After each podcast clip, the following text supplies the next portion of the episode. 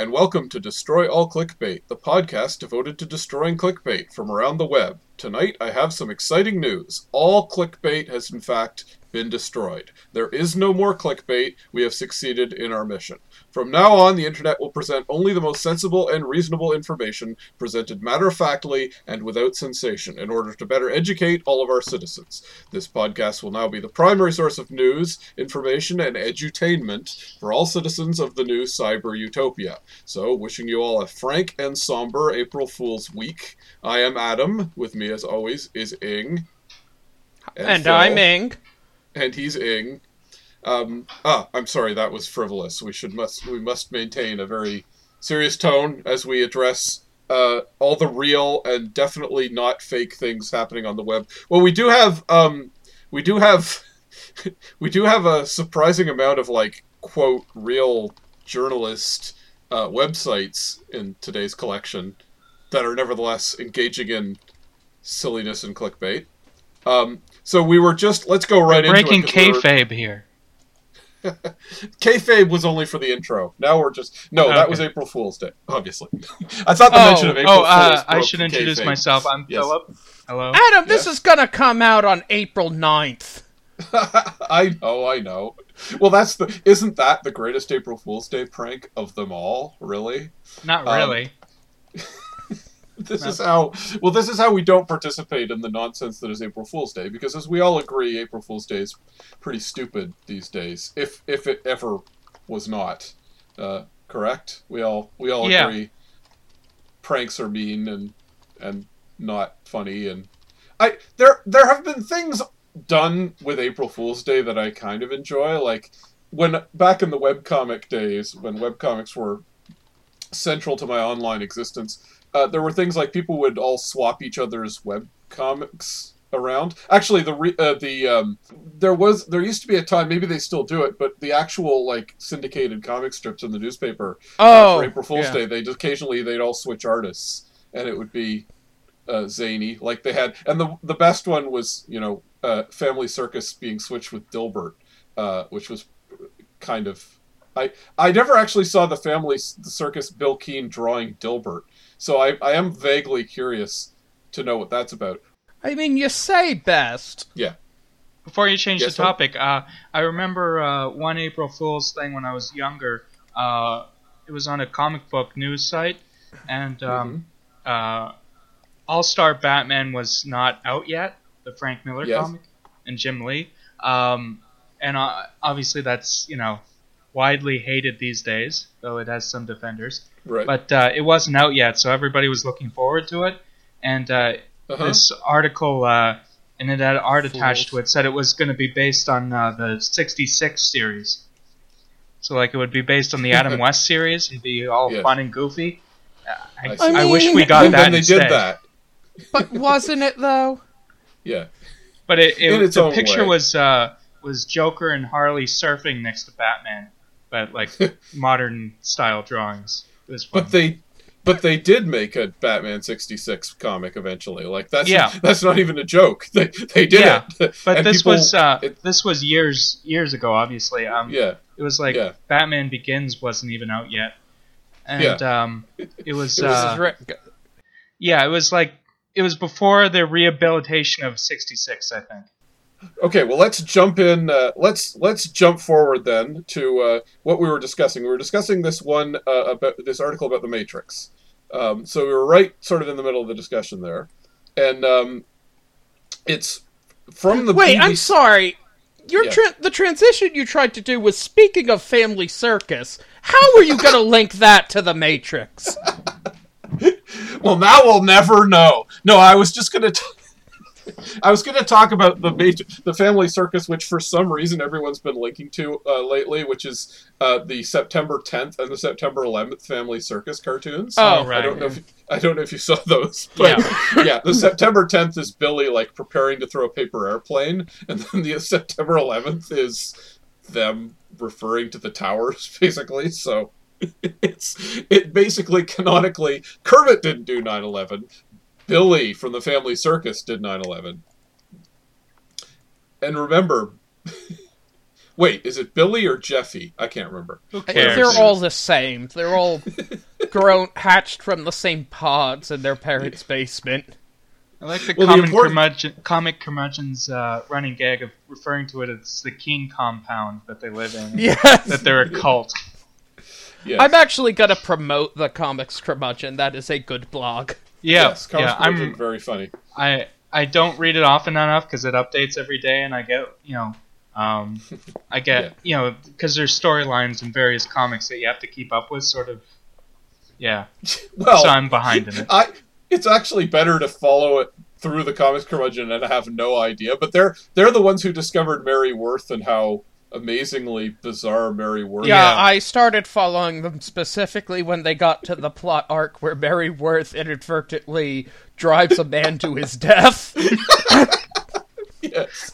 Although by, re- somebody, by yeah. rejecting his romantic advances, drives him back into alcoholism, and then he drives his car off a r- off a ravine. Yeah, yeah.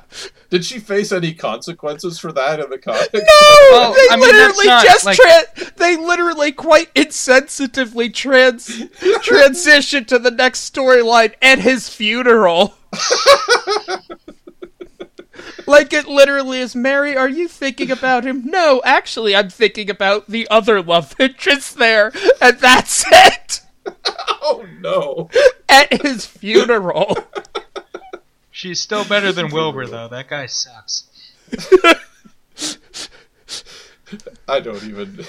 the very worst comics. Well, there was that's actually Wilbur's the character on Mary Worth that we think might be based on Jason Alexander from Seinfeld.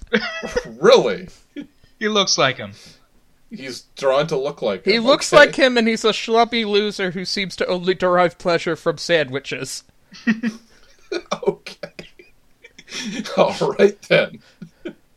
Well, there was there was a video about a week ago. I don't know if that was around. I saw it briefly, and Josh Fruhlinger, who does the comics curmudgeon, um, he did a he actually linked to it. But it was they did a video trying to capture the aesthetic of Mary Worth as a video, and it's just the the the strip has very weird angles to try and I guess juice up the fact that it's all dialogue and talking heads. So it's just all these really random cl- ang- Dutch angle close-ups of people like standing too close to each other and then suddenly standing like miles away from each other and no motion within the frame and just like it's basically that Mr. Show sketch where they're doing the House of the Future and it's this really awkward 70s instructional video.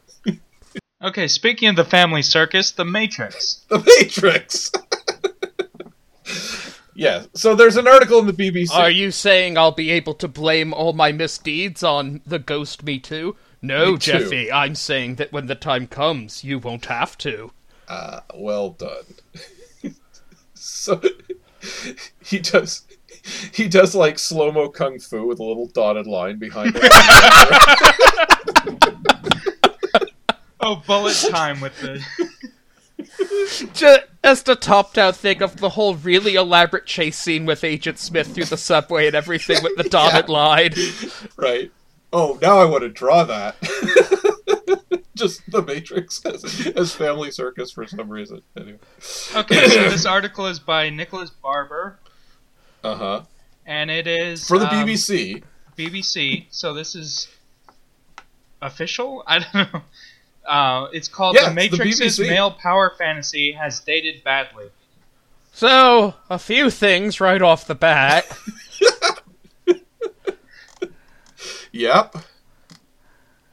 I mean, it is true. As a ma- the male power fantasy as Oh, okay, uh, yeah, I'll say if you're looking at it, the perception of the Matrix as a male power fantasy is indeed an interpretation that has aged poorly. exactly. But Well it- put. this article's weird because it does it doesn't call them with the Wachowski brothers. It says Wachowskis. So does he know? And he just because it's never mentioned once that it's it was created by two trans women. Right.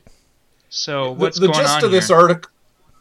Well, the gist of this article. Well, this is why you know you suspect that it is clickbait and not like it's disingenuous. It's not just they they haven't they they went into a cave in 1999 and never came out. It's it's like they know that there are aspects to this that they're just not going to talk about because it'll get the clicks to criticize the the generally i i think public opinion is turning around on the matrix. It went uh, you know it was it was well known. The sequels came out. Everyone hated the sequels uh, and then it kind of became a, a, critical whipping boy for a long time. And I think people are cycling now on the 20th anniversary of The Matrix. I think people are uh, coming around to it, uh, particularly just because, as as you say, um, a, a, very common interpretation of The Matrix now is that it is a metaphor for being trans uh, because it was created by two trans women. Um, and, and, there's all it, sorts it, of metaphors, in, like the the pills, estrogen pills at the time were red. Um, right uh, and Neo, like, I there's mean, things about his real name being Neo and not Mr. And yeah. Anderson. Right. And he, you know, right. he, he, says, "My name is Neo," and you know, that's right. sort of about and dead a, naming and things. Right, Sorry. and getting a new, uh, a new, uh, well, going to a new reality, but also his body is modified when he gets into the new reality. I mean, and he gets like acupuncture and things like that. Like, there's sort of a surgery he has to go through once he's yeah. gotten out of and uh, you know, there's also uh, there's a character named Switch who apparently in the original script was going to change uh, gender when uh, they entered the Matrix, but this didn't continue into the actual movie. I mean, it didn't make it into the actual movie. Now, the, this may be apocrypha, but I heard that it was dropped specifically because they couldn't think of how to make it work without it potentially being offensive. Yeah, that because, makes sense. No, because the thing there, if okay, if she there was something like if she was say a male in the Matrix and a mm. female in her real body, then that should have switched when she was aware of a Matrix because the right. when they re-enter their avatars are based on their self-perception. Right. Because and the, and yeah. if it's the other way, then it fe- then it goes like against them. It there's like wasn't a way to do it that was like actually true to what they wanted to like say right. or promote with that, so it was dropped. Right, yeah, because the Matrix the Matrix is I mean, theoretically you can become you could do whatever you wanted to yourself in the Matrix once you've been freed from it and hack your way back in. The yeah. whole idea is that you could but the whole point of the Matrix as a movie is that it, the it, it represents kind of the shackles of society and the and the world that you have to relate to, but want to escape from.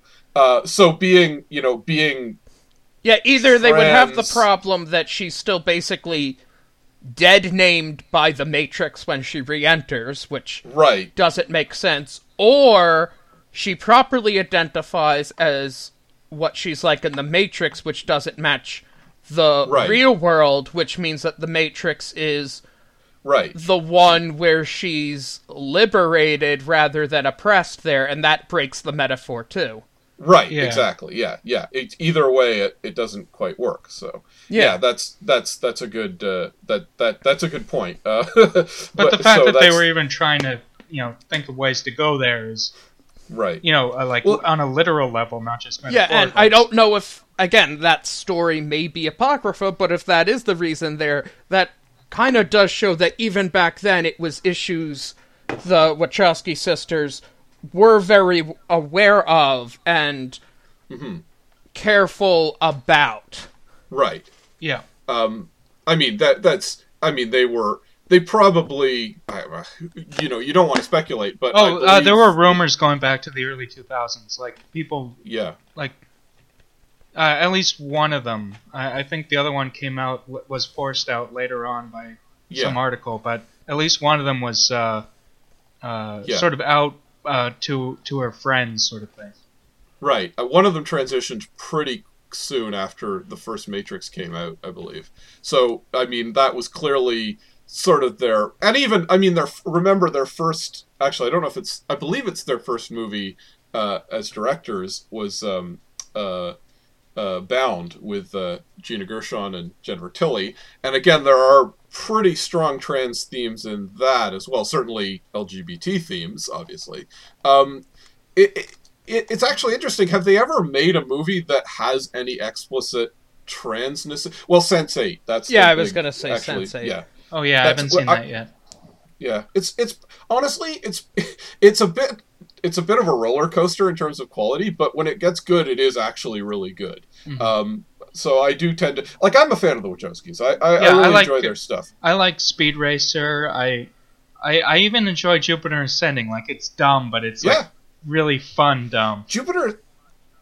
Jupiter Ascending is probably their worst movie, and it's still not bad, in my opinion. I, Yeah. I guess you know. Yeah, you I would.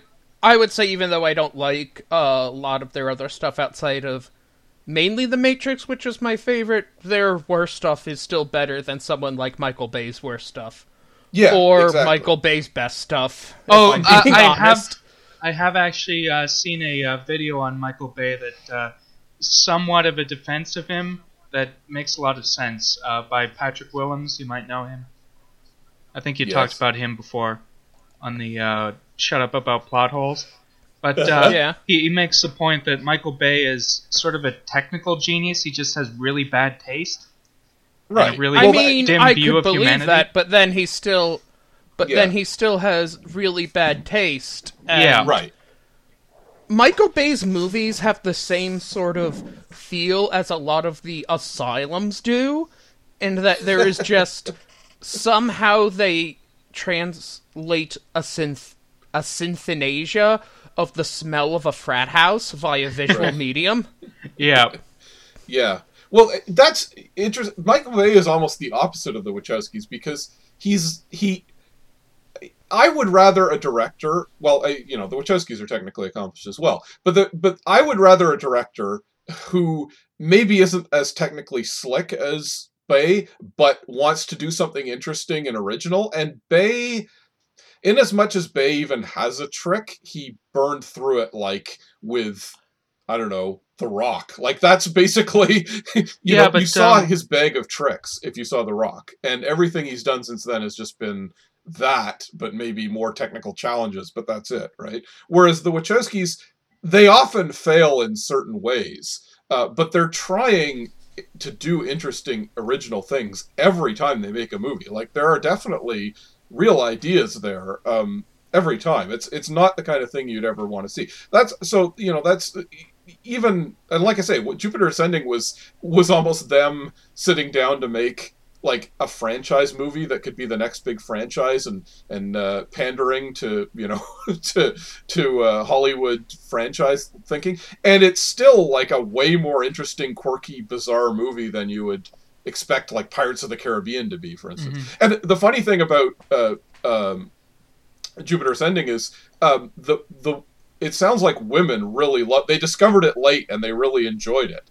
Uh, and it yeah, yeah. I've heard it's assumed it- basically every like uh, uh, it's oh what what am I looking for? It's like um the the male power fantasy, but for women sort of thing. right. Yeah, it's a hundred Like percent. it's I a mean, for very starters, juvenile power fantasy. Yeah, I someone said it's every teen girl's first creative fiction story. Yeah, yeah. Yes. It is hundred percent that. It's couched in the visual language and the and the the sort of aesthetic of a big macho action movie like The Matrix. So I guess in that sense it's trans, but the actual t- content matter is very much, you know, a teenage girls thing instead of a teenage boys thing.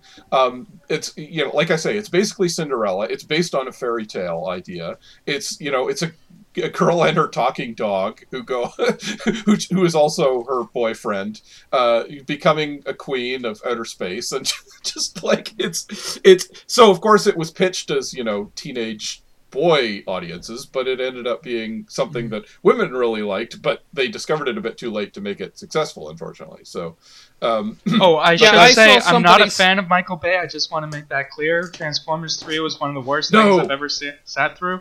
But um. Transformers 2 and like 3 to a degree ugh.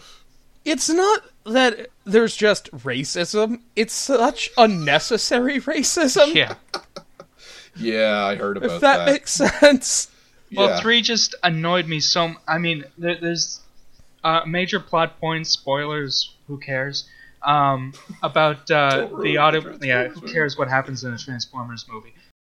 Uh, there's a part where um, uh, the Autobots uh, take off and they supposedly blow up, and then um, then the the uh, Decepticons uh, destroy an entire city, like literally like genocide a city.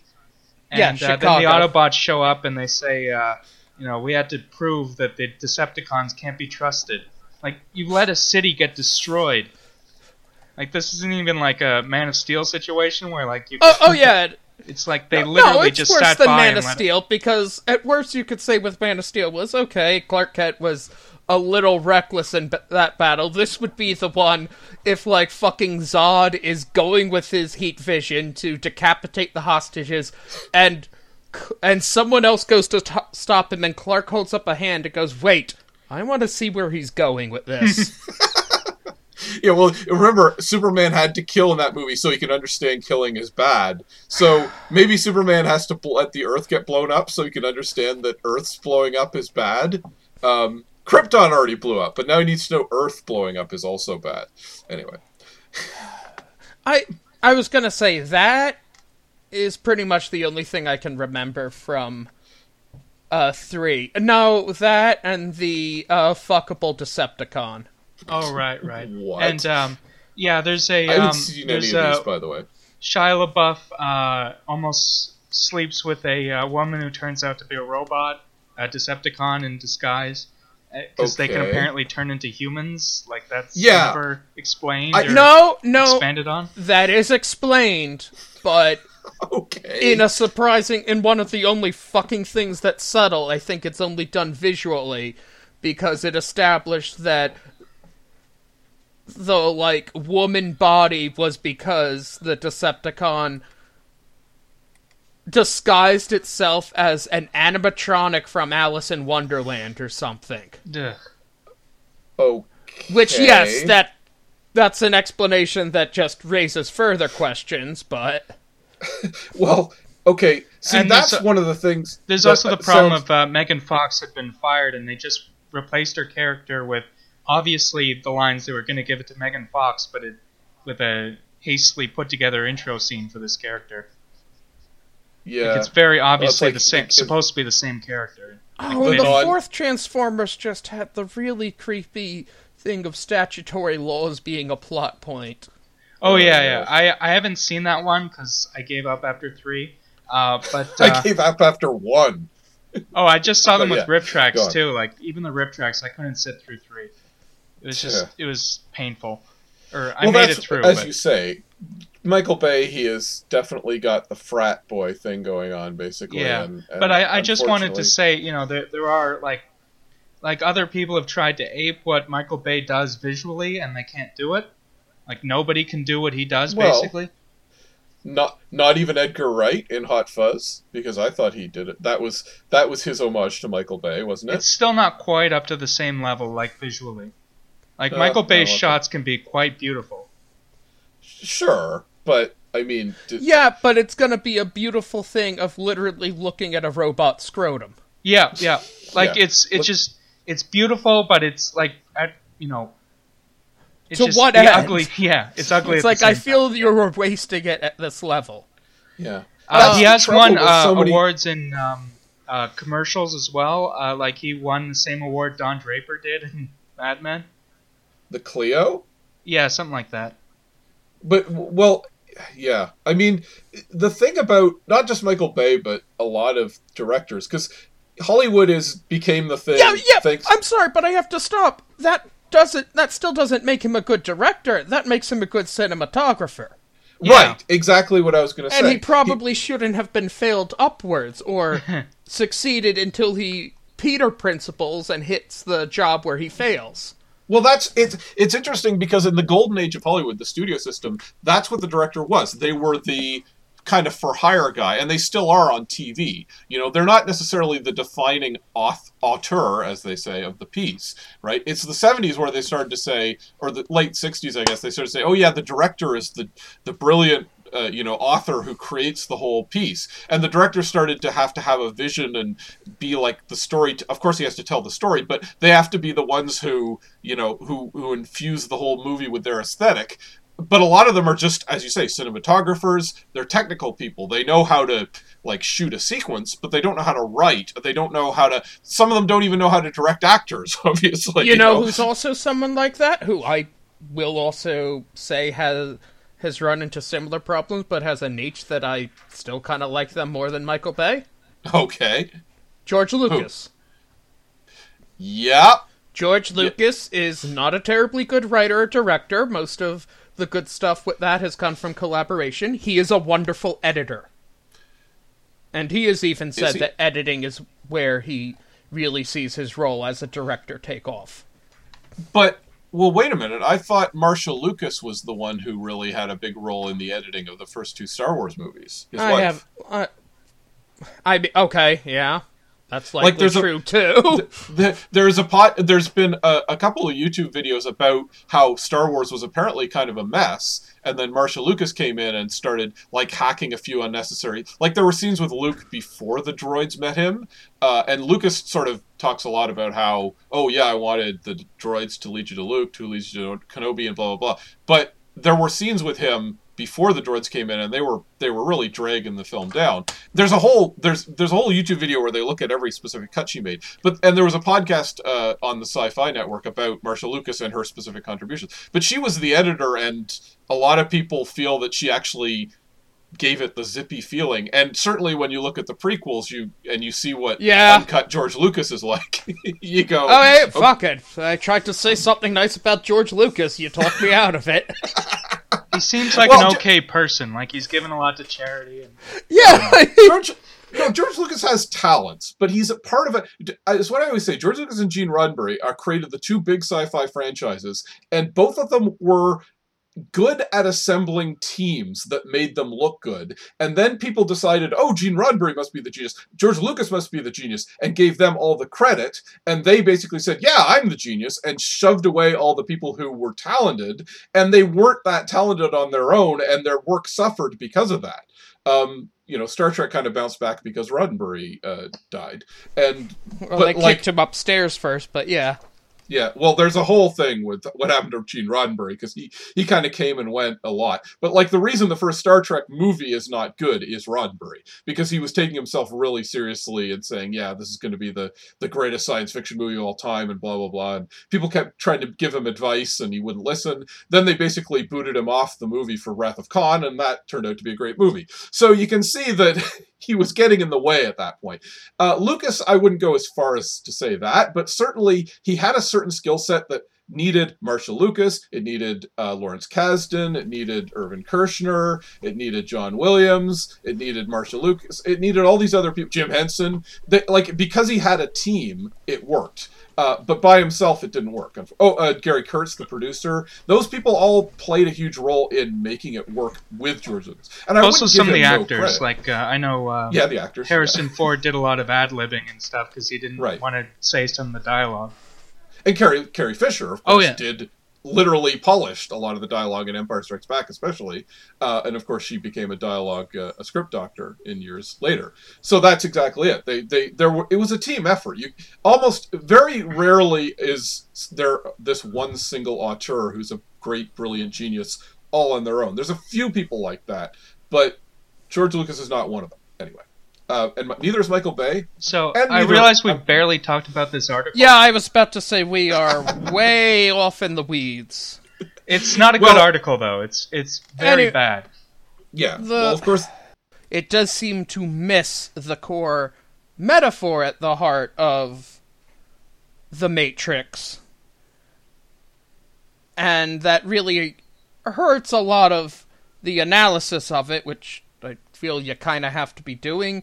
It keeps comparing it to Office Space, of all things. space yeah well I, there's a germ of a point there which is that um, the people the kind of people who embrace i think what the the writer is trying to say is that the kind of people who embraced the matrix were people who were already pretty privileged and doing okay and it was just about you know even you know for a lot of our of for many years our culture has been oh yeah we're you know there's vague dissatisfaction with life. I have to uh, uh, i have to you know find something more than this. But it's like but yeah but you already have a lot of benefits. Uh, when you when you struggle against the power there's almost a privilege in doing that as well. So i could if that was the the a- aspect that they were coming from i could see it.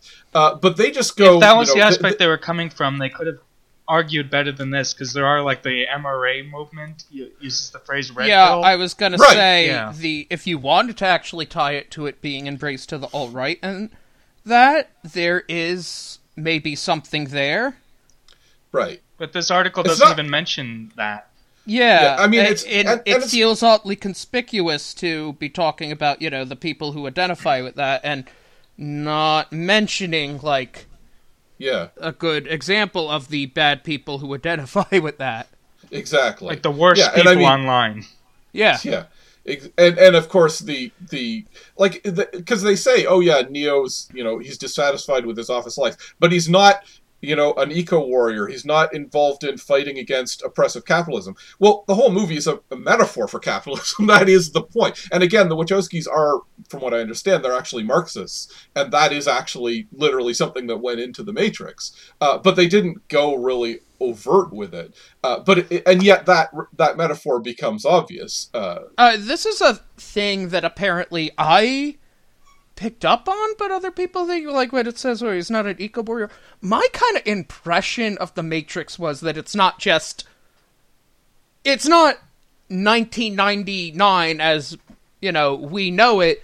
It's 1999 with no possible way for it ever to be anything other than that. So there Right. literally is, there is no such thing as like that activism in this world Right. all right, everything that's there is just these office jobs because it's the simulation Right. and Yeah. any and pretty much anybody who is dissatisfied enough to actually want to be an activist or there is predisposed to be someone who would wake up from the matrix and thus is either terminated or you know red pilled Right. It's it's explicitly said by Agent Smith that we made it like they literally tried to make it paradise for whatever reason that didn't work. So they made it as good as they possibly could make it. Uh, and then so if people are dissatisfied with that, it's not because of obvious problems. It's because you know they have a they they understand something on a higher level than just hey things are pretty good. You know like it's it's a, it has to be a philosophical issue rather than you know, oh yeah, I have an actual problem with my life that's actually material and fundamental to my life, uh, which makes them, you know, basically Americans. Uh, is the is more or less the point they're making, and 1999 is about the last point when you could make that point until you know the 21st century came along and everything kind of went nuts, basically. Um, There's also the aspect like they kill a lot of cops in these movies. yeah, Like the the um the govern like the agents are specifically uh, coded as government people. Right. Um, Mhm. and uh, and they- all the people, I, I saw all a- the people the agents jump into get who get killed when the jo- agents are in them are police officers or security officers. And there's one homeless guy, which I'm not actually crazy about because I think that does actually fuck up the metaphor a bit. But if you look, everyone he kills, when every time he kills an agent, they were in the body of a security officer or a cop or something like that, an enforcer. Yeah, I saw a take on uh, Twitter. I think this week, so it's it's sort of the week of uh, bad Matrix takes. But somebody's basically going, "Won't somebody please think of the mall cops?" Uh, yeah, like uh, exactly. that uh, Neo's, you know, they're they're all being. Uh, uh, it's just. It's it's a very weird way to look at this movie because it's obviously making a point about this. It's not. They're not Right, yeah, casually doing this. right. It's also deliberate. If we're talking about the fact that wow a lot of this seems to be um trans metaphor or that the fact that seemingly normal productive people can randomly become incredibly violent and dangerous Right. Yeah. that seems to you know as long as they're hooked into the system Uh-huh. that seems to be a deliberate metaphor choice Yes, yeah, absolutely. Yeah, and it again, it works as both the general idea of capitalism and the specific idea of if you're a trans person or an LGBT person in the world and, you know, the harmless people suddenly become violent agents of oppression, basically. Um, and I mean, that's why they're called agents on top of everything else, essentially. So it is clearly thought through in that regard. Yeah, absolutely. It's probably the last point in cinematic history I was just saying where you can show like you know the cops and the troops getting shot a lot, and it's it's the good guys are the ones doing that, basically. Anyway, Yeah, it's um um I, saw somebody point out in regards to the tweet I was just talking about. Uh, you know, if if they were stormtroopers, we'd all be okay with it, but because they're yeah, you know uh, cops, but they they fill the exact same role. They're working for the bad guys, and they you know like yeah. yeah What do people think stormtroopers are? You know, yeah That's- exactly. speaking of George Lucas, that was something. It was a little bit controversial because not that long ago he basically said, um, like year obviously years since the original trilogy, but he said, you know, that the Empire was envisioned as what America could morph into, um, and I. I don't know to what degree he had that at the front of his mind when he was making Star Trek or Star Wars, but it was definitely, I think, something that seeped into the story. It was It's definitely there in the prequels. Right. Oh, absolutely. Yeah. The prequels are undeniably about the fall of, you know, uh, of a The a Bush liberal administration, democracy. basically. Yeah, exactly. And then Like, obviously the, Patriot Act are- thing is yeah, it's Yeah, yeah. very it's very obvious. because there's a there's an argument about because you know like essentially Return of the Jedi the finale of Return of the Jedi is the Viet Cong winning um, and their Ewoks.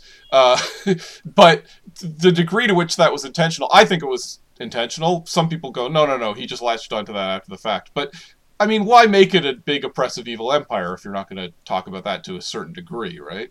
Anyway but of course, they're also a, a, big evil empire because it's a nod to Flash Gordon, and Flash was up against, you know, Ming the Merciless, and so there's They're also space well. Nazis. I mean, Yeah, space, and they're you know, it's World War II. It's the you know, part of it is literally a World War II movie in outer space.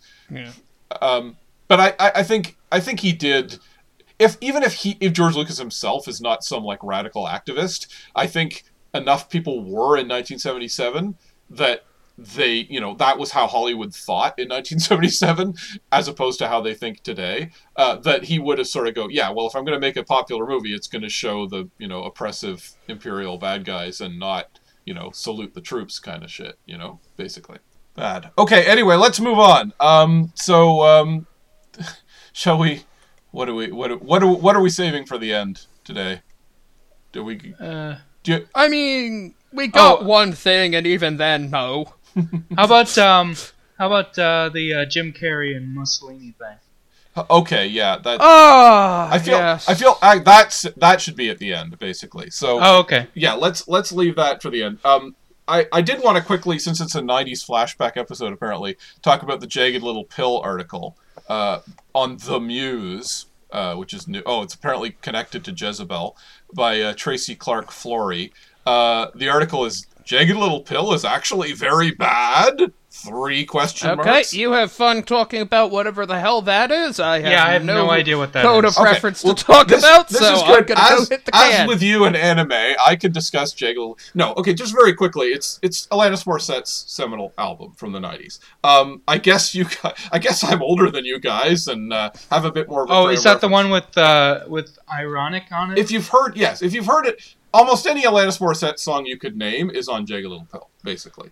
Um, okay. Okay. s- uh, you know, it's uh, you know, I can't name any, so You don't Um, know, isn't it ironic? You ought to know, isn't it ironic? Um, one hand in my pocket. Anyway, they're all well. It was a big part of. Okay, yeah, I do. I, I haven't listened to the whole album, but I do know some most Yeah. of these songs. So yeah. Well, he- here's the ironic thing. As somebody, so somebody pointed out, I remember Uh, being a teenager when this came out. Well, that was, Uh, of course, it should be me. mentioned. Both Adam and I are Canadians, so this is. Oh probably- yeah, yeah, that's true. But no, it was huge though. It wasn't just in Canada. It was popular all throughout North America when it. Yeah, came out. but I mean, it, it was a sort of especially popular in Canada. It's true. Um, yeah, my childhood was very much, you know, uh, Barenaked Ladies, Alanis Morissette. Uh, who else from the from the nineties? there are a couple other Canadian bands, but those are the Uh, two. tragically hip. Tragically Hip, yeah, those are those are the three huge Canadian bands which Americans know of, but they were enormous in the sort of early to mid '90s, uh, and they were just seminal part of your, you know, if you're a teenager at that point, they're sort of emblazoned into your brain. And uh, it's funny because Jagged Little Pill is a very girly album. It's very aimed at girls. It's not like obviously she didn't invent this, you know, feminism, but that was kind of a resurgence of it at the time. Alanis Morissette did not invent feminism. She- amazingly enough. in sentences that probably didn't need to be said, but here we are. Well, she didn't invent rock and roll feminism. Let's put it that way. Um, but it was it was actually pretty Wait, wasn't pivotal. she God in Dogma? So she. Yeah. Well, I don't. I still don't know what that was about. it's apparently just Kevin Smith is of my same generation and reveres Alanis Morissette to the same degree. Well, the funny, Mhm. as you may or may not know, um, Alanis Morissette was on a Canadian TV show called "You Can't Do That on Television," uh, which I think ended up airing on Nickelodeon in the U.S. later. Yes, it is the origin of the Nickelodeon ooze. Yes, well, that that was a, a Canadian thing before it was a before it was a Nickelodeon thing. It was the idea that it was just such a stupid show. It was a sketch show for like teenagers, and it was a little bit ra- rowdy, and it was too much for your parents. But it was, in retrospect, hilariously lame. But she was on that And show. uh, also ironic because it was literally all things you can do on television. yeah, exactly. There, there was. It was. I mean, by definition. yeah. Yes. Well, would have been great. I don't. Well, Canadian television has actually always been able to get away with a little bit more than American television, but this was literally on. Uh, I believe this was on. Actually, no. Was it on TV? No, it was on YTV. So it was not. yeah, this isn't exactly Kids in the Hall in terms of getting away with stuff. No, it was not. It I just mean, felt look- that way. if Look, you were they 12. didn't do. but They didn't pull a Coppola and hack a water buffalo to death with machetes on air. No, it wasn't. Uh, you know, it's funny if you've ever seen the movie Videodrome. Uh, that's very much based on a real Canadian television channel. Uh, it was this whole idea that they had these sort of uh, erotic movies that they would show at a certain time frame, I and think that we've is- talked about this before. yeah, that is a thing. So anyway, um, nobody wants to hear about Canadian television, but anyway, Alanis Morissette. this is undeniably true. it's interesting, damn it. Slings and Arrows is really good. Yeah, everyone likes Schitt's Creek and uh, Kim's Convenience, right? Those are popular shows in the U.S. Apparently, those are huge in the U.S. I'm, I'm actually, uh, I mean, Schitt's Creek is not surprising because it has two big stars in it, who everyone knows. But um, Kim's Convenience is a show that's really blown up on Netflix. It's a, it's a CBC show. Um, which is set in Toronto, and it's because it's diverse and has non-white leads. Uh, you know, people are always hungry for that kind of thing, and uh, it's it's very very Torontonian show. Like it really does capture the feel of living in Toronto, basically. Uh, and I Kim's haven't seen it Convenience, yet. I've been meaning to watch it though. yeah, it's pretty good. I, I mean, it's not. It's CBC sitcoms always have a certain sort of that's good enough kind of approach. Mhm. They're very laid back, basically, but that, I guess that's part of the appeal too. It's Um, probably better than Little Mosque on the Prairie, which was just yeah. I don't know. Well, that It sums boring. it. That sums it up, doesn't it? It's very well meaning. It's got kind of an exciting premise that's more, you know, diverse and inclusive, and then it's just kind of there. You know what I mean? Yeah. That that's that describes a lot of Canadian television, basically. Um, but anyway, But, but Slings Jake- and Arrows is good. which one? Watch Slings and Slings and Arrows. Yeah, I have not seen that one, but yes. oh my god, a point, please! Oh, Okay. sorry. Please get back to the point. Canadians are we just started on music stuff, which is already so far out of my knowledge that I'm basically just a passenger here, and we are just well. turned this ride of me being a passenger into a goddamn death march. Please, We're not going to debate Adam, Paul the Gross point. or uh, we can torment Ing some more with Canadian only references, but yes. Anyway, Jagged Little Pill. Yes, it was a it was a big seminal album for a lot of people. It came out, a lot of girls especially. It came out. It was mocked roundly by everyone because it was female and therefore it was lame and stupid and girly. And honestly, it's been reclaimed, but now they're kind of saying, "Oh, it's bad." And uh, you know, as as a few people pointed out, it's like, yeah, it's always been sneered at, but we secretly think it's good because it's, you know, important to a lot of girls who were, you know, teenagers at the time when it came out. So it's kind of a, you know, it's not a revelatory statement. Anyway, since Ing doesn't like this, let's move on. Uh, let's. No, no, it's it, it's fine to talk about that. Just talk about that. Tangents. so Paul Gross. Paul Gr- no, don't talk about Paul Gross. No, let's talk about another musical uh, uh, smash hit, which is uh, Elon Musk's R.I.P. Harambe, which came out. Uh, Go back week. to Canada. Go back to the Canadian stuff. Well, we can talk about how much Elon Musk sucks if you'd like, uh, because he does. Um, he's broken his brain apparently, and he thinks it's funny to release a as an apparently April Fool's Day joke, but he actually did it, so I don't know where the April Fool's aspect comes in. Other than yeah, where's the? I mean, it's a joke song, obviously, but like he put time into it, so the April Fool is him. I don't know. yeah, I don't know. Maybe it was really done by Grimes. well, I would hope not because she's an actual musician, and this song does not sound like it was made by an actual musician. Sounds like it was made by a very, very wealthy guy who had access to a recording studio. And Wait, isn't her name C now? what? C? She changed her name to C or something. Look, I will gladly call most anybody what they want to be called. I will not dead name most people, but I am not going to humor Grimes in this regard. I am sorry. This Yeah, is no, I, I, I tweeted out something about uh, you know the media will dead name trans people, but they'll call Grimes whatever the hell she wants to be called this minute. this. Well, you know what? That sounds like Elon Musk. Because if I say C, no one will know who the fuck I'm talking about. Imagine Yeah. if Prince had been alive when podcasts were taking off and people were really talking about Prince and they had to refer to him as well, the artist formerly known as Prince, but that the symbol that he always liked to be referred to. But uh, with in the case of To be fair, that was for a record to get out of a record contract. I mean, that's is yeah, is that what it was? I was a little vague Yeah. on that. Yeah, yeah, Yes. like they they yeah. yeah, he was he yeah. He, It- it- he didn't actually go crazy there. He just oh yeah, know, was was intentionally trying to get out of something that he Yeah, he was shouldn't always- have- It was. Yeah. I mean, it was a crazy thing to do, but it was intentionally so. It was always Yeah.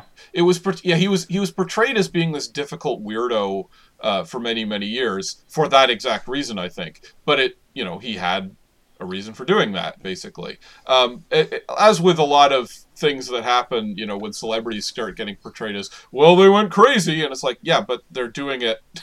for, they're they're protesting and they're they're being a they're being a, a thorn in the side of. Uh, industry executives or in some cases yeah, like Dave Chappelle or you know. yeah, exactly. I yeah, Dave Chappelle being like berated because he walked away from a million dollars. Uh, but you know, even at the time, I was like, yeah, but this guy actually has pretty good reasons for. I mean, you got to respect someone who'd walk away from a million dollars. He must have really good reasons. And everyone's like, oh, what a huge fool! He just randomly walked away from a million dollars. It's like, yeah, obviously there's something about that situation that he is not comfortable with. And sure enough, that's what that's what the case was. It was uh, it was he had some issues with uh, what he thought was uh, a racist uh, tenure seek, streaking into his work. So Prince was. I, I'm not sure exactly what was going on with Prince, but yeah, I know he was unhappy with his contracts and didn't want. And now, isn't there like a vault of Prince music somewhere uh, that that's never been released? Because Elon Musk. yeah.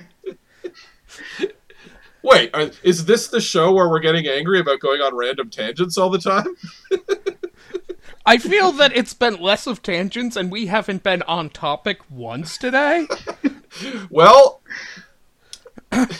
This is a bad topic though. I listened to that song. Just- No, yeah, I listened to it. It is not good. He I listened wrote- to all of it. And I am joking there because there's literally nothing that could be said on topic. yeah. Well, he's he. it- Oh, oh, wait, wait, wait, I got. Okay, I'm just trying to put myself in Grimes. It's C's position there. Imagine if you like, we're all like visual artists, right? So imagine like this is what we do for a living. There. Imagine if our spouse, who was like, you know, just somebody who was like corporately successful, just brought home a finger painting and said, "As good as you." and I feel like that's what that's like the sense that I'm gonna go, look, I could do a music too, and that just plays this Harambe rap. yeah. It's like, Oh well, good to know. Yep, this is this is how you see my entire career. Thank you. yes, you can do it too. Are they actually still going out? By the way, Grimes and uh, and Elon Musk. I don't know, and I'm I'm glad I don't know honestly. Because if Gri- Yeah. if Grimes uh, changed her name to C, that feels like Elon Musk is rubbing off on her more than he's running off on. She's running off on him and making him want to do music. Uh, Well, know- like she's she's defending his union busting and things like that. So yeah, it seems like And of course, there's the. Do we still do we still like the theory that like she's undercover and trying to like she's the reason that Musk has been like ex- uh, has been uh, uh, fined by the SEC and all this stuff that's happened to him because she's exposing him.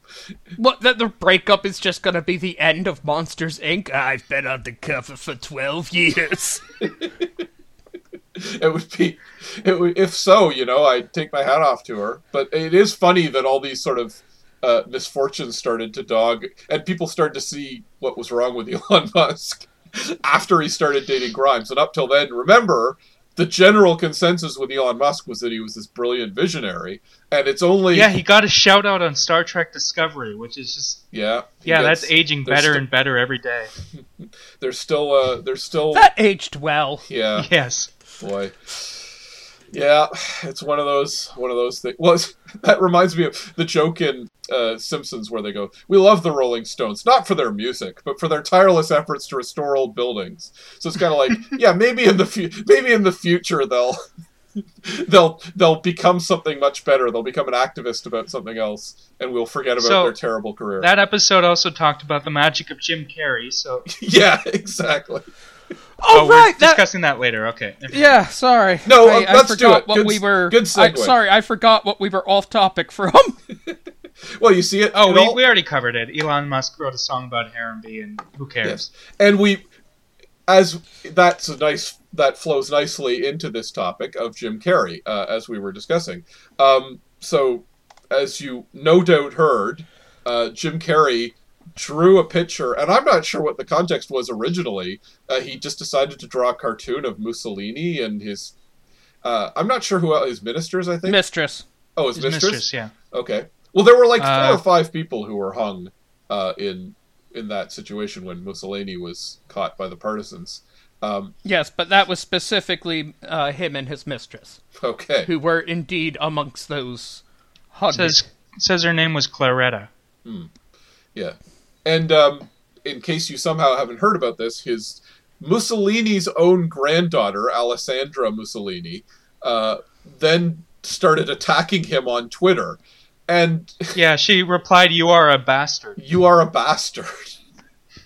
and it's hard to know in some ways what to make of this. Like she's acting all up. No, no, it it's kind of easy. No, I mean, what what what what is she thinking exactly? It's hard to make out uh, because, like, of course she's acting all affronted, like, and in any in any other situation it'd be like, oh yeah, you made fun of her grandfather, but her grandfather killed thousands of people. like, it's not also people pointing out she never knew him. Yeah, I mean that's the other thing. They couldn't have been that. Close. So it's so this is so it's not like oh she knew him as like the guy who would dress up as Santa Claus at Christmas and thank you for that future nightmare past me. Um, it's like no, she's defending him because she likes his political legacy. Yeah, which, judging by her actual involvement in Italian politics, is what this is about. Yeah, that's the insane part. Like, why would you let Mussolini any from that family? And I get, I mean, yeah, technically it's not her fault, but why would you let that that person back into politics at all? She's still using the name. Yeah, I mean the Hitlers yeah. at least changed their name. Yeah, exactly. Yeah, there are, there are apparently Hitlers still out there, but they they changed their name. They stay out of the public eye. They're not going around going, well, you know, they're not running under the. They're not running trying to say, hey, hit, uh, Papa Hitler was misunderstood. exactly. I mean, ironically, they they almost could get away with that now, except Germany is way more strict about that kind of thing than America is these days, apparently. Um, and apparently Italy too. Yeah, in Italy. Well, I, I, a bunch of Italian people took to Twitter to say, "Yeah, she's an asshole," and now you all know. Wait, she was a former with. Playboy cover model. Oh my That's god, that's weird. That's and her husband was arrested for propositioning underage children. Oh my Oh, god. God. that I didn't know. But it's she is apparently, you know, pretty freaking hardcore right wing uh, politically speaking. So Really, a Mussolini? yeah, well, I mean, you could almost believe that she would try to distance herself from it and try to adopt a different platform, Yeah. But you know, I had a okay. Look, if I was related to Mussolini, one of the worst like the lowest thing on my priorities would be reminding the partisans they missed anyone. exactly. Yeah. like I would not want them to think. Eh, you know, I would not want like because some of them may still be alive. They have grandkids too. I would not uh, want anyone to think that you know what we went too easy on Mussolini's family. They'll come out of retirement. It'll be like the man who killed Hitler and then the Bigfoot and then Mussolini's granddaughter. So this whole thing about being about Jim Carrey, it's because I have a lot of issues with Jim Carrey as an autistic person. He's Yeah. uh, involved in the anti-vax thing. Apparently also, he's as not. somebody Apparently who's he's had to see his now. movies. Uh, so- Okay, well he was. Uh, Yeah, his- I st- he dated Jenny McCarthy, Right. who is a famous model and accessory to child murder. yeah. Yeah. Yeah. but he he was uh, apparently uh, promoting anti-vax ideas. At least was. Not sure Right. if he still is, but like Yeah. I don't know. when he was dating her. yeah. yeah. No, I, I think he was recently too. They I- brought it up I- a while back. I'd heard Okay, that well, he had don't know then. recanted and stopped uh, peddling that line of bullshit, but I, am not 100% sure. Obviously, like most I, I still have issues with anybody who you know Yeah. peddled it even in the past and Yeah. hasn't quite made up Or for who it. made the cable guy. Because we are technically still a comedy podcast, so we can't get too Oh. heavy. Yeah. Sorry, Yes, I know. I just want to say, you know, I No, I, no, Mussolini, I, I have nothing, autism, and I don't like something that is a part of my identity being used to murder children. So Yeah. Yeah. Well, who would? No, I I agree. That's like a whole other issue, and that really pisses me off. And also makes it that okay, how far do you have to go before Jim Carrey is seen as undeniably the good guy? And it's like, Yeah. well, apparently when it's Mussolini. yeah, that's That what was- I was going for. Yeah, yeah. A smart move Um, on his part. Find someone worse and uh, put yourself next to them. Basically, the key to success is to pick your enemies well. We were having that discussion on Twitter about like the key to success is to find a nemesis on Twitter and just start a beef with them. Basically, And everyone's saying that is the worst idea I have ever heard. it, it is. It does potentially work for some people, but I do, I can't imagine your quality of life improves a lot if that's what you do. But anyway, yeah, Yeah, if they're big It's- enough, you'd get their fans coming after you, and right. yeah. There is that. I mean, You're saying I made a mistake by blocking uh, Scott Adams. exactly a beef with Scott Adams. Well, it would be hilarious because you are a better cartoonist than him, um, and yeah, you could absolutely get some. Uh, I, I honestly think, and it's funny because Scott Adams does he even still do Dilbert? Scott Adams? Yes. Yeah. Yeah. So he's Yes. still making money from that, basically. But uh, I mean, as we, as you, in case you don't know, Scott Adams has become a extremely insane uh, Trump supporter, literally to the point where he he said something like, "What was what was it?" He said, "If if Trump becomes a fascist, I'll." You know, renounce him or something like that. No, I'll be the one who, to take him down. Like he literally says he'll kill Yeah. Trump if Trump becomes yeah, a dictator of any sort. He did something Yeah, else specifically too. He's like, if Trump, uh, you know, ever you know turns against, yeah, he he he named a specific policy, and if Trump ever does this, uh, you know, I'll apologize absolutely. If Trump ever uh, falls in the poll, oh, that's what it was. If if Trump ever goes below fifty percent in the polls, you know, I'll uh, I'll eat my hat and I'll admit I was wrong. And so, of course, he fell below fifty percent of the polls, and people start going, "Hey, Scott, are you gonna?" He started out below. Yeah, I don't, I don't remember specifically what it was. He's, but but he but he was clearly factually in the wrong, and somebody said, "Hey, Scott, you know, are you going to apologize for that?" And Scott Adams was like, Well, "Oh, he's well, a no, creationist. Of course, he's factually in the wrong. yeah, that's really weird." The thing about Because him being, a I first heard about him uh, uh, way back when on the internet. Uh, uh, his craziness, anyway, or whatever you want to. Because he was promoting intelligent design and Yeah, that sort of thing. he's got this. Re- But specifically, he's a non-religious creationist. Yeah, yeah, that's why it's weird. And I remember reading he put that in Dilbert once or twice, but other things that he wrote, like he actually published this weird manifesto that I read back in like 2000, and it was this weird thing about how like it was almost going one of these people who takes quantum physics too seriously and goes off into crazy town. You know, it's it's like how people you, you've heard of Roko's basilisk, AKA right? who's someone who doesn't understand quantum physics. Well, I don't either, but I don't st- pretend to and then say this has revealed magic truths about the universe. You to know me. who? Oh, so you he's sort of like al- a Deepak Chopra sort of thing. Yeah, almost. Yeah, you know who also uh says that they don't know quantum physics? Quantum physicists. There's like that actual line: if you if uh you think you understand quantum physics, you're wrong. Yeah. Said by a quantum physicist. It's like a, I think that somebody, was the, Richard Feynman or something. Yeah. someone Um, in the '60s. If you can remember them, you're not. You were never there. And quantum physics. If you think you know quantum physics, you're not a quantum physicist. Uh, there was also a Futurama line. Um, uh, as Deepak Chopra taught us, um, quantum physics means that anything can happen in any time for no reason. Yeah, exactly. Yeah, that is how people treat it. Yeah. Well, I both do and don't understand quantum physics because Schrodinger's cat is a thing. Yeah, yeah, yeah. Anyway. Okay. Um, Oh shit! I'm sorry, I missed. you that. should be apologized for not laughing at my hilarious joking. It was hilarious. It it actually was good.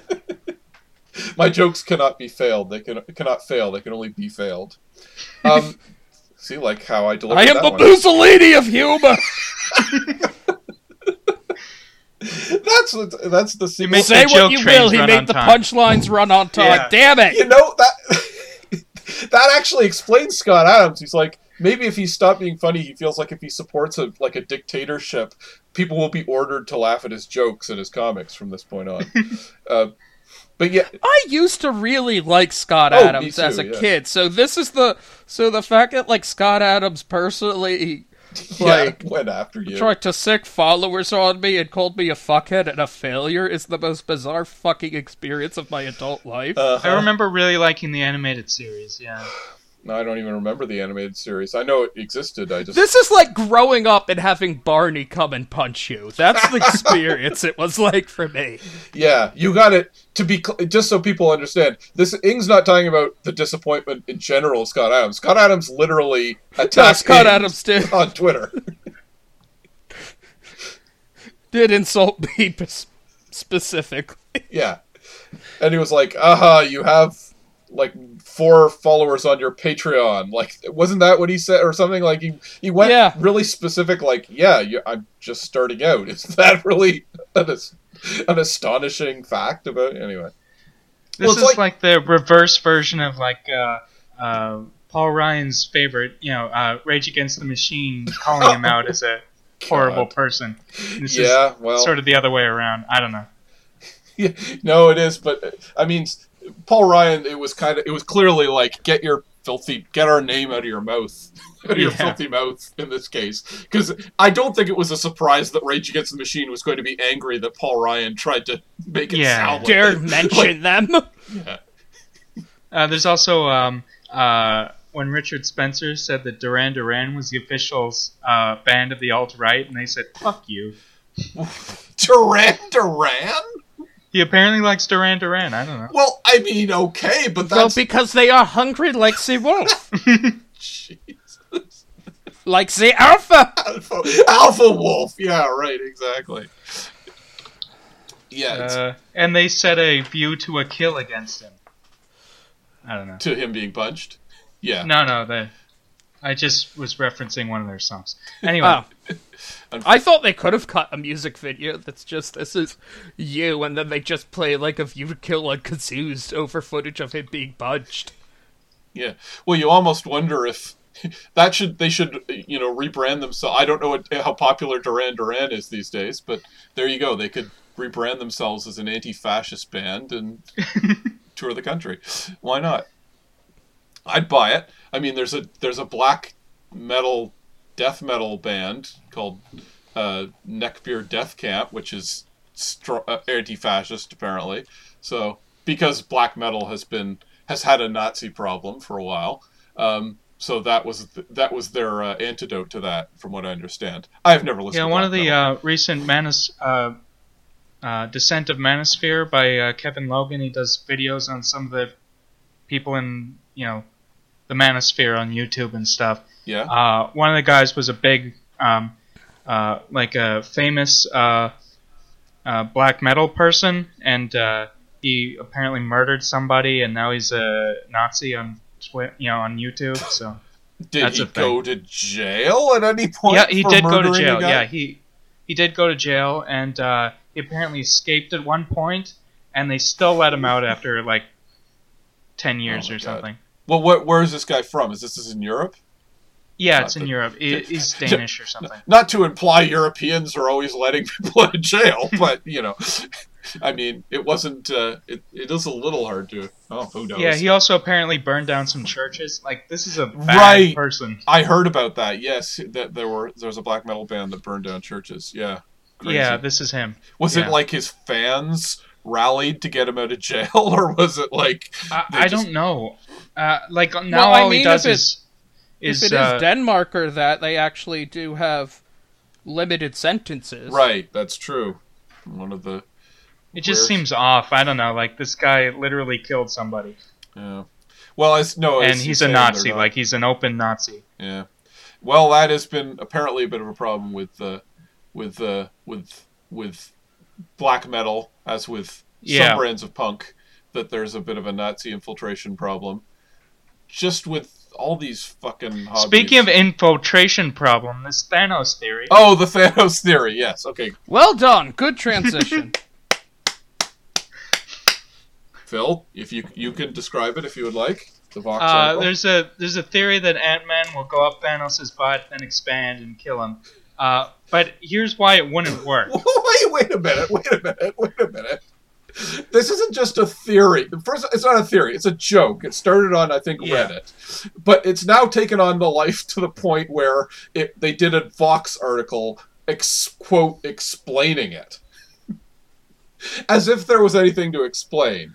But uh, anyway, carry on. How, why would it not work? Well, uh, Thanos beat up the Hulk, right? Like he's he's got some level of invulnerability. So like if Ant Man expanded within insi- inside of him, he just mush. I, I guess the Thanos theory. The, the- just, why are people calling it It's a like theory? That's it's like a, not a banana theory. trying to expand inside a I don't know between two cinder blocks. It's Between a not- human's butt. Let's be Yeah. honest. Well, You know what? I Thanos feel like this was already trouble debunked by the second Guardians of the Galaxy. Why did he jump in? He said that he could pu- stab it from the inside. Why would he think that? It's gonna be, it's the same thickness no matter which end you're stabbing at. yep. Although There's also, technically, um, Sorry. tec- technically, an- animals are usually softer on the inside than the outside. That's not completely insane, but yes, fair enough. Uh, there's also the uh, like, why can't he go in his mouth? It, why does it have to be the butt? Yeah. Well, don't be ridiculous. He would see the mouth coming. oh my god. It's yeah. Like Thanos wears pants too, so like you'd have to. you have to crawl really down crawl the in pants. They're go. Hawkeye's going to shoot an Ant Man suppository arrow. That Oh, seems God. to be their My wife overheard that part because, of course, she did. There's. are you really recording a podcast, or are you just on a very, very specialized fetish board? Ing? Um, There's also uh, I haven't actually read it, but the Morrison uh, uh, Porter JLA part where uh, uh, apparently they um, Green Arrow shoots uh, the Atom into Darkseid. So I mean, this would be just derivative anyway. well, I wait. So he's he shoots. I haven't read that one. How does he get the arrow? i- Is Darkseid invulnerable? Like, would the arrow not go into him? I Or- can't remember. Does I he haven't shoot, read it, so Does he shoot that into his mouth? How does that work? And this this is, I assume, Green Arrow we're talking about with an arrow, right? Since yeah, the yeah. DC this- universe. Yeah, Seems so- like a safe bet. He usually does arrows. He's the arrow guy. But yeah, I don't know. The the Atom kills Darkseid in like an alternate future or something. I can't remember what it was. Really? I need Well, to read that run. Yeah. there's a lot of weirdly gross stuff people do with shrinking heroes sometimes. But that'll, Oh, like, did you read that oh, uh, of all Johns the times run? not to have friend Vampiric Yoda on. Why is he? A, Remember that Geoff Johns Avengers panel? Uh, this is back when Geoff Johns was at Marvel briefly. Uh, he wrote a Avengers comic, and it has there's a panel of uh, uh, Hank Pym coming out of the sheets, uh, all wet, and he says to Jan, "Now it's your turn." Oh god, yeah. So Yeah. that happened in a canon comic, not even Uh-huh. Ultimates. Like that was, you know. Yeah. That was yeah. Yeah, was that yeah. Geoff Johns has some issues. I I don't know. Nothing against the guy personally, but he is definitely one of the people that they were making fun of in Mallrats. Uh, it, that Jason Lee's character was mocking in Mallrats, uh, who was weirdly obsessed with superhero genitalia. And Stan Lee had words for him then, and that was what twenty years ago. So yeah.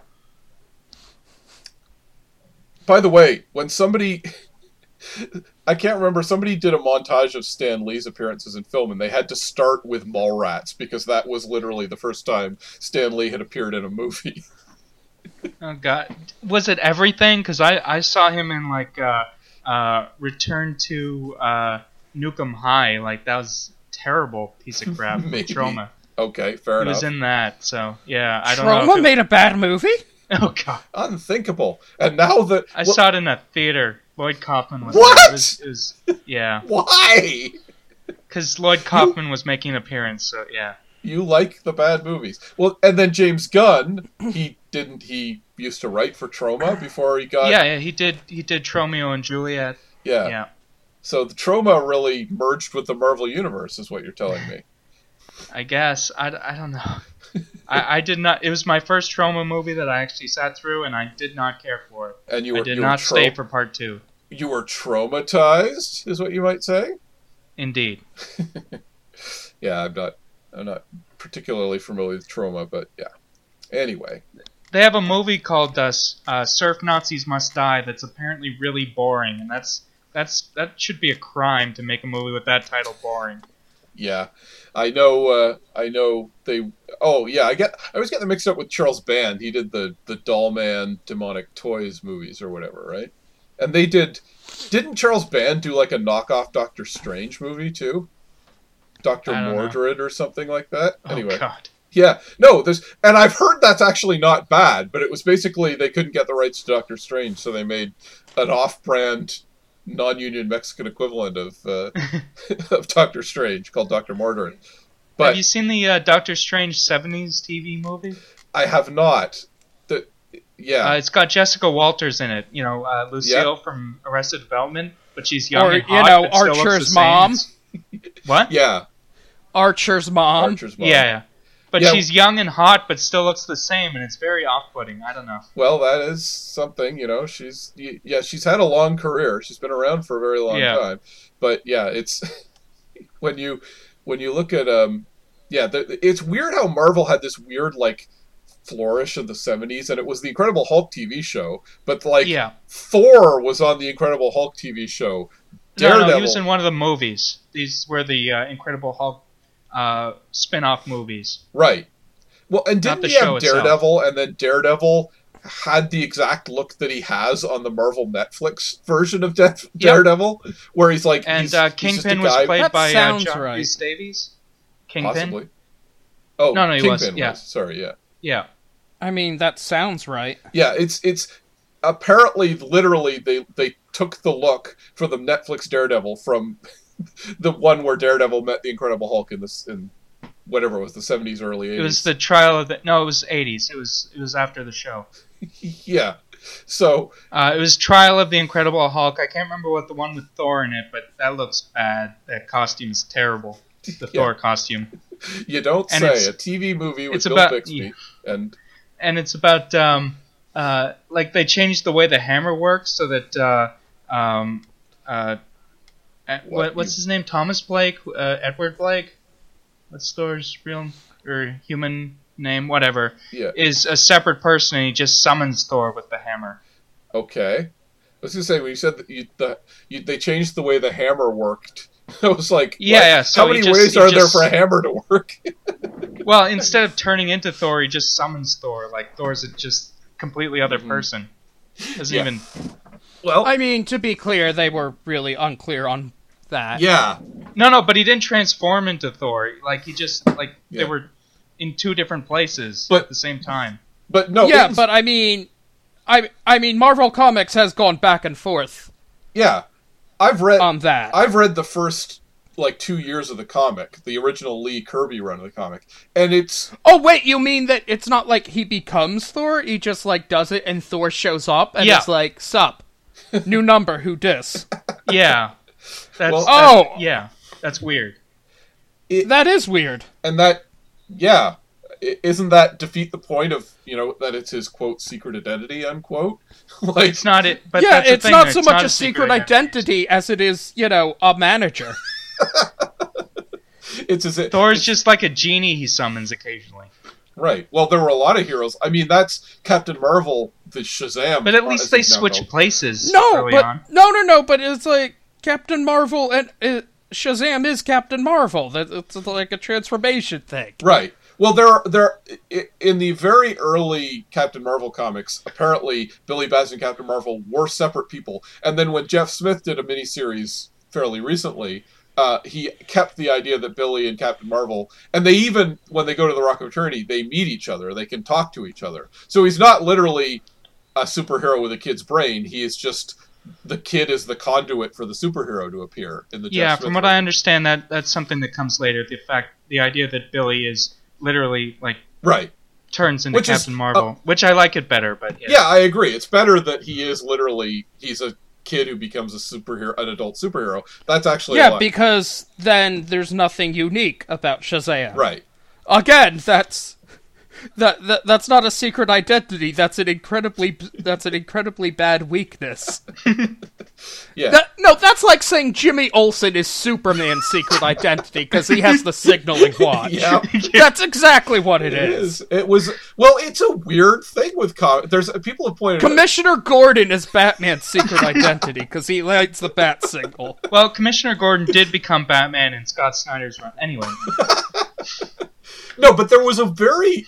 They, p- comics were definitely actually interested in that idea in the Golden Age, especially. And people have pointed out there was like the the Manhattan Guardian was literally a bunch of kids could summon a superhero, and there was um, Kid Eternity who could summon all these heroes from the past to do his bidding, and like there's a lot of and even later with the Infinity Man and the yeah, uh, Infinity Man Forever pe- people. right. People pointed out that's almost a modernization of like a lot of classic heroes who would summon super, not be superheroes but summon superheroes. Thunderbolt, if you've ever But, heard of Thunderbolt, but these were Johnny superheroes who summoned an even better superhero.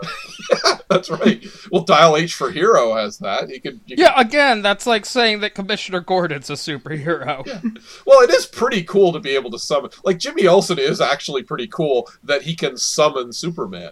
It was what. Yeah, but I, I think there's a cause and effect confusion there to say that Jimmy Olsen is the one, you know, Yeah. responsible for the actions then.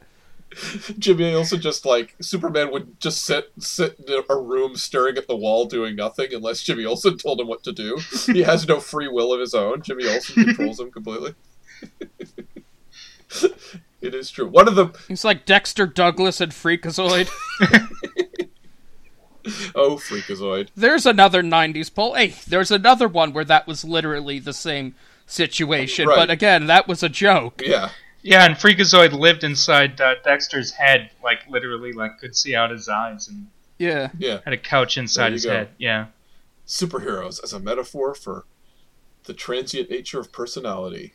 How deep. that was called the Freakazone, which is different from the Freaka layer, which is on his underground layer. Yes. Where he keeps all his merchandise, I mean equipment. Yes. Maybe we're doing this now. Maybe if the people write in and say they like it, we'll see it again. So write in, kids. Yeah. I really like Freakazoid. It, it was really know. formative for me. Yep.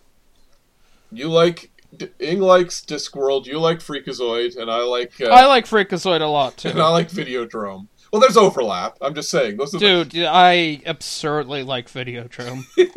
Videodrome. I've only seen it the once, but I need to revisit it. But it was Yeah. good. Yeah. well, you It know, is a favorite movie. like I say, it's it's. eh, Oh, you know what? You know that what that remind the summoning thing reminds me because Videodrome is kind of about Marshall McLuhan. Like Brian O'Blivion in that in that movie is based on Marshall McLuhan, and uh, Yeah. so I was arguing with someone online earlier, and they they actually had the and it was one of these Captain Marvel idiots who were like, you know, Captain Marvel uh, is bad, and he used, no kidding, Marshall McLuhan to try to prove that Captain Marvel was bad. So you know which clip I had to show, which was the Marshall McLuhan clip Oh. in Annie Hall, right? Where Wait, how did this work? he summons Wait, yeah, I'm sorry, what? he, he said, "Oh, Marshall McLuhan tells you that um, uh, movies are uh, the merchandising of movies will uh, get people to swallow pap and propaganda, and that's what Captain Marvel is. It's a conduit for propaganda, for f- eh, feminist SJW propaganda,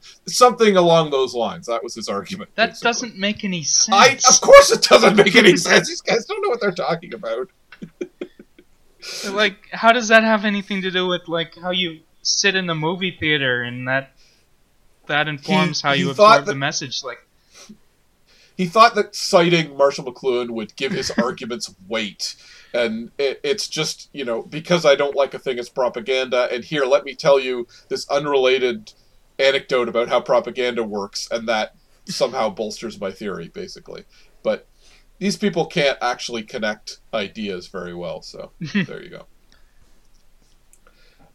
Anyway, but yes, I just the the clip in question is Annie Hall, where he he he gets into an argument about Marshall McLuhan, and then he literally summons Marshall McLuhan to come in and tell the guy that he was wrong. So I can't mean. revisit Woody Allen. Well, obviously, yeah, Woody Allen. Yeah. Well, Videodrome itself is hard to revisit because James Woods is a star, unfortunately. At least he didn't Yeah, direct but it James and write. Woods is deplorable in the movie too, That's so true. it doesn't challenge anything. That's right. Yes, he's a horrible jerk who develops a vagina, chest vagina, and let's just say bad things happen to him in that movie. So, yeah, yeah. Yeah, like bad I- things happen to James Woods, but I don't necessarily feel bad for him. Like it has ruined that Simpsons episode with James Woods in it. yeah. There's some. James Woods' behavior. Yeah. There is unfortunately some good stuff with James Woods that is hard to watch now. But anyway, there you go. Everyone in Hollywood is a monster. Anyway, um, so I think uh, we're probably done for the evening. Yes? No? Unless, yes, we're Yep. yeah, We've I got, exhausted all our stories.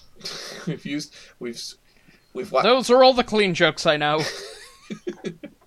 we've caught up with everything this week. We know everything that's happened. We've all learned our we've all learned about the sane and rational world of the internet. Um, so uh, we're gonna wrap it up here now. Any final thoughts, anyone? Uh, we have a, another podcast, me and Adam. Uh, what Mad A Universe, which one. Yeah. we just had. Um, uh, we just posted an episode uh, yesterday, Yeah. uh, as of this recording, um, about um, uh, RUR or Rossum's Universal Robots, which is a play that originated the word robot. Uh, Yeah. And we had Jess Nevins on, which was always fun. So Yeah, yeah, listen to that. that was kind of cool. Learn about robot And- apocalypses and things. Yep. And uh, as always, I have a comic on Comixology. I have multiple comics on Comixology, as do I think all of us. Um, Yep. Ing has Brand Echo, uh, his webcomic, which is very good, and uh, Phil has his various stuff with the Apex Society, both Yep. online and on uh, as a webcomic and uh, Comixology. Um, I'm trying to think of a button for this this week. It's been a very strange week. We're all just very tired from April Fool's Day week. Um, so uh, remember, we've destroyed clickbait. There won't be an, a show next week because clickbait has been ended forever. Uh, so a frank Yeah. and somber April Fool's Day. I don't know. Good night, everyone. Good night. On that bombshell. Yeah, good night, everyone. Good night.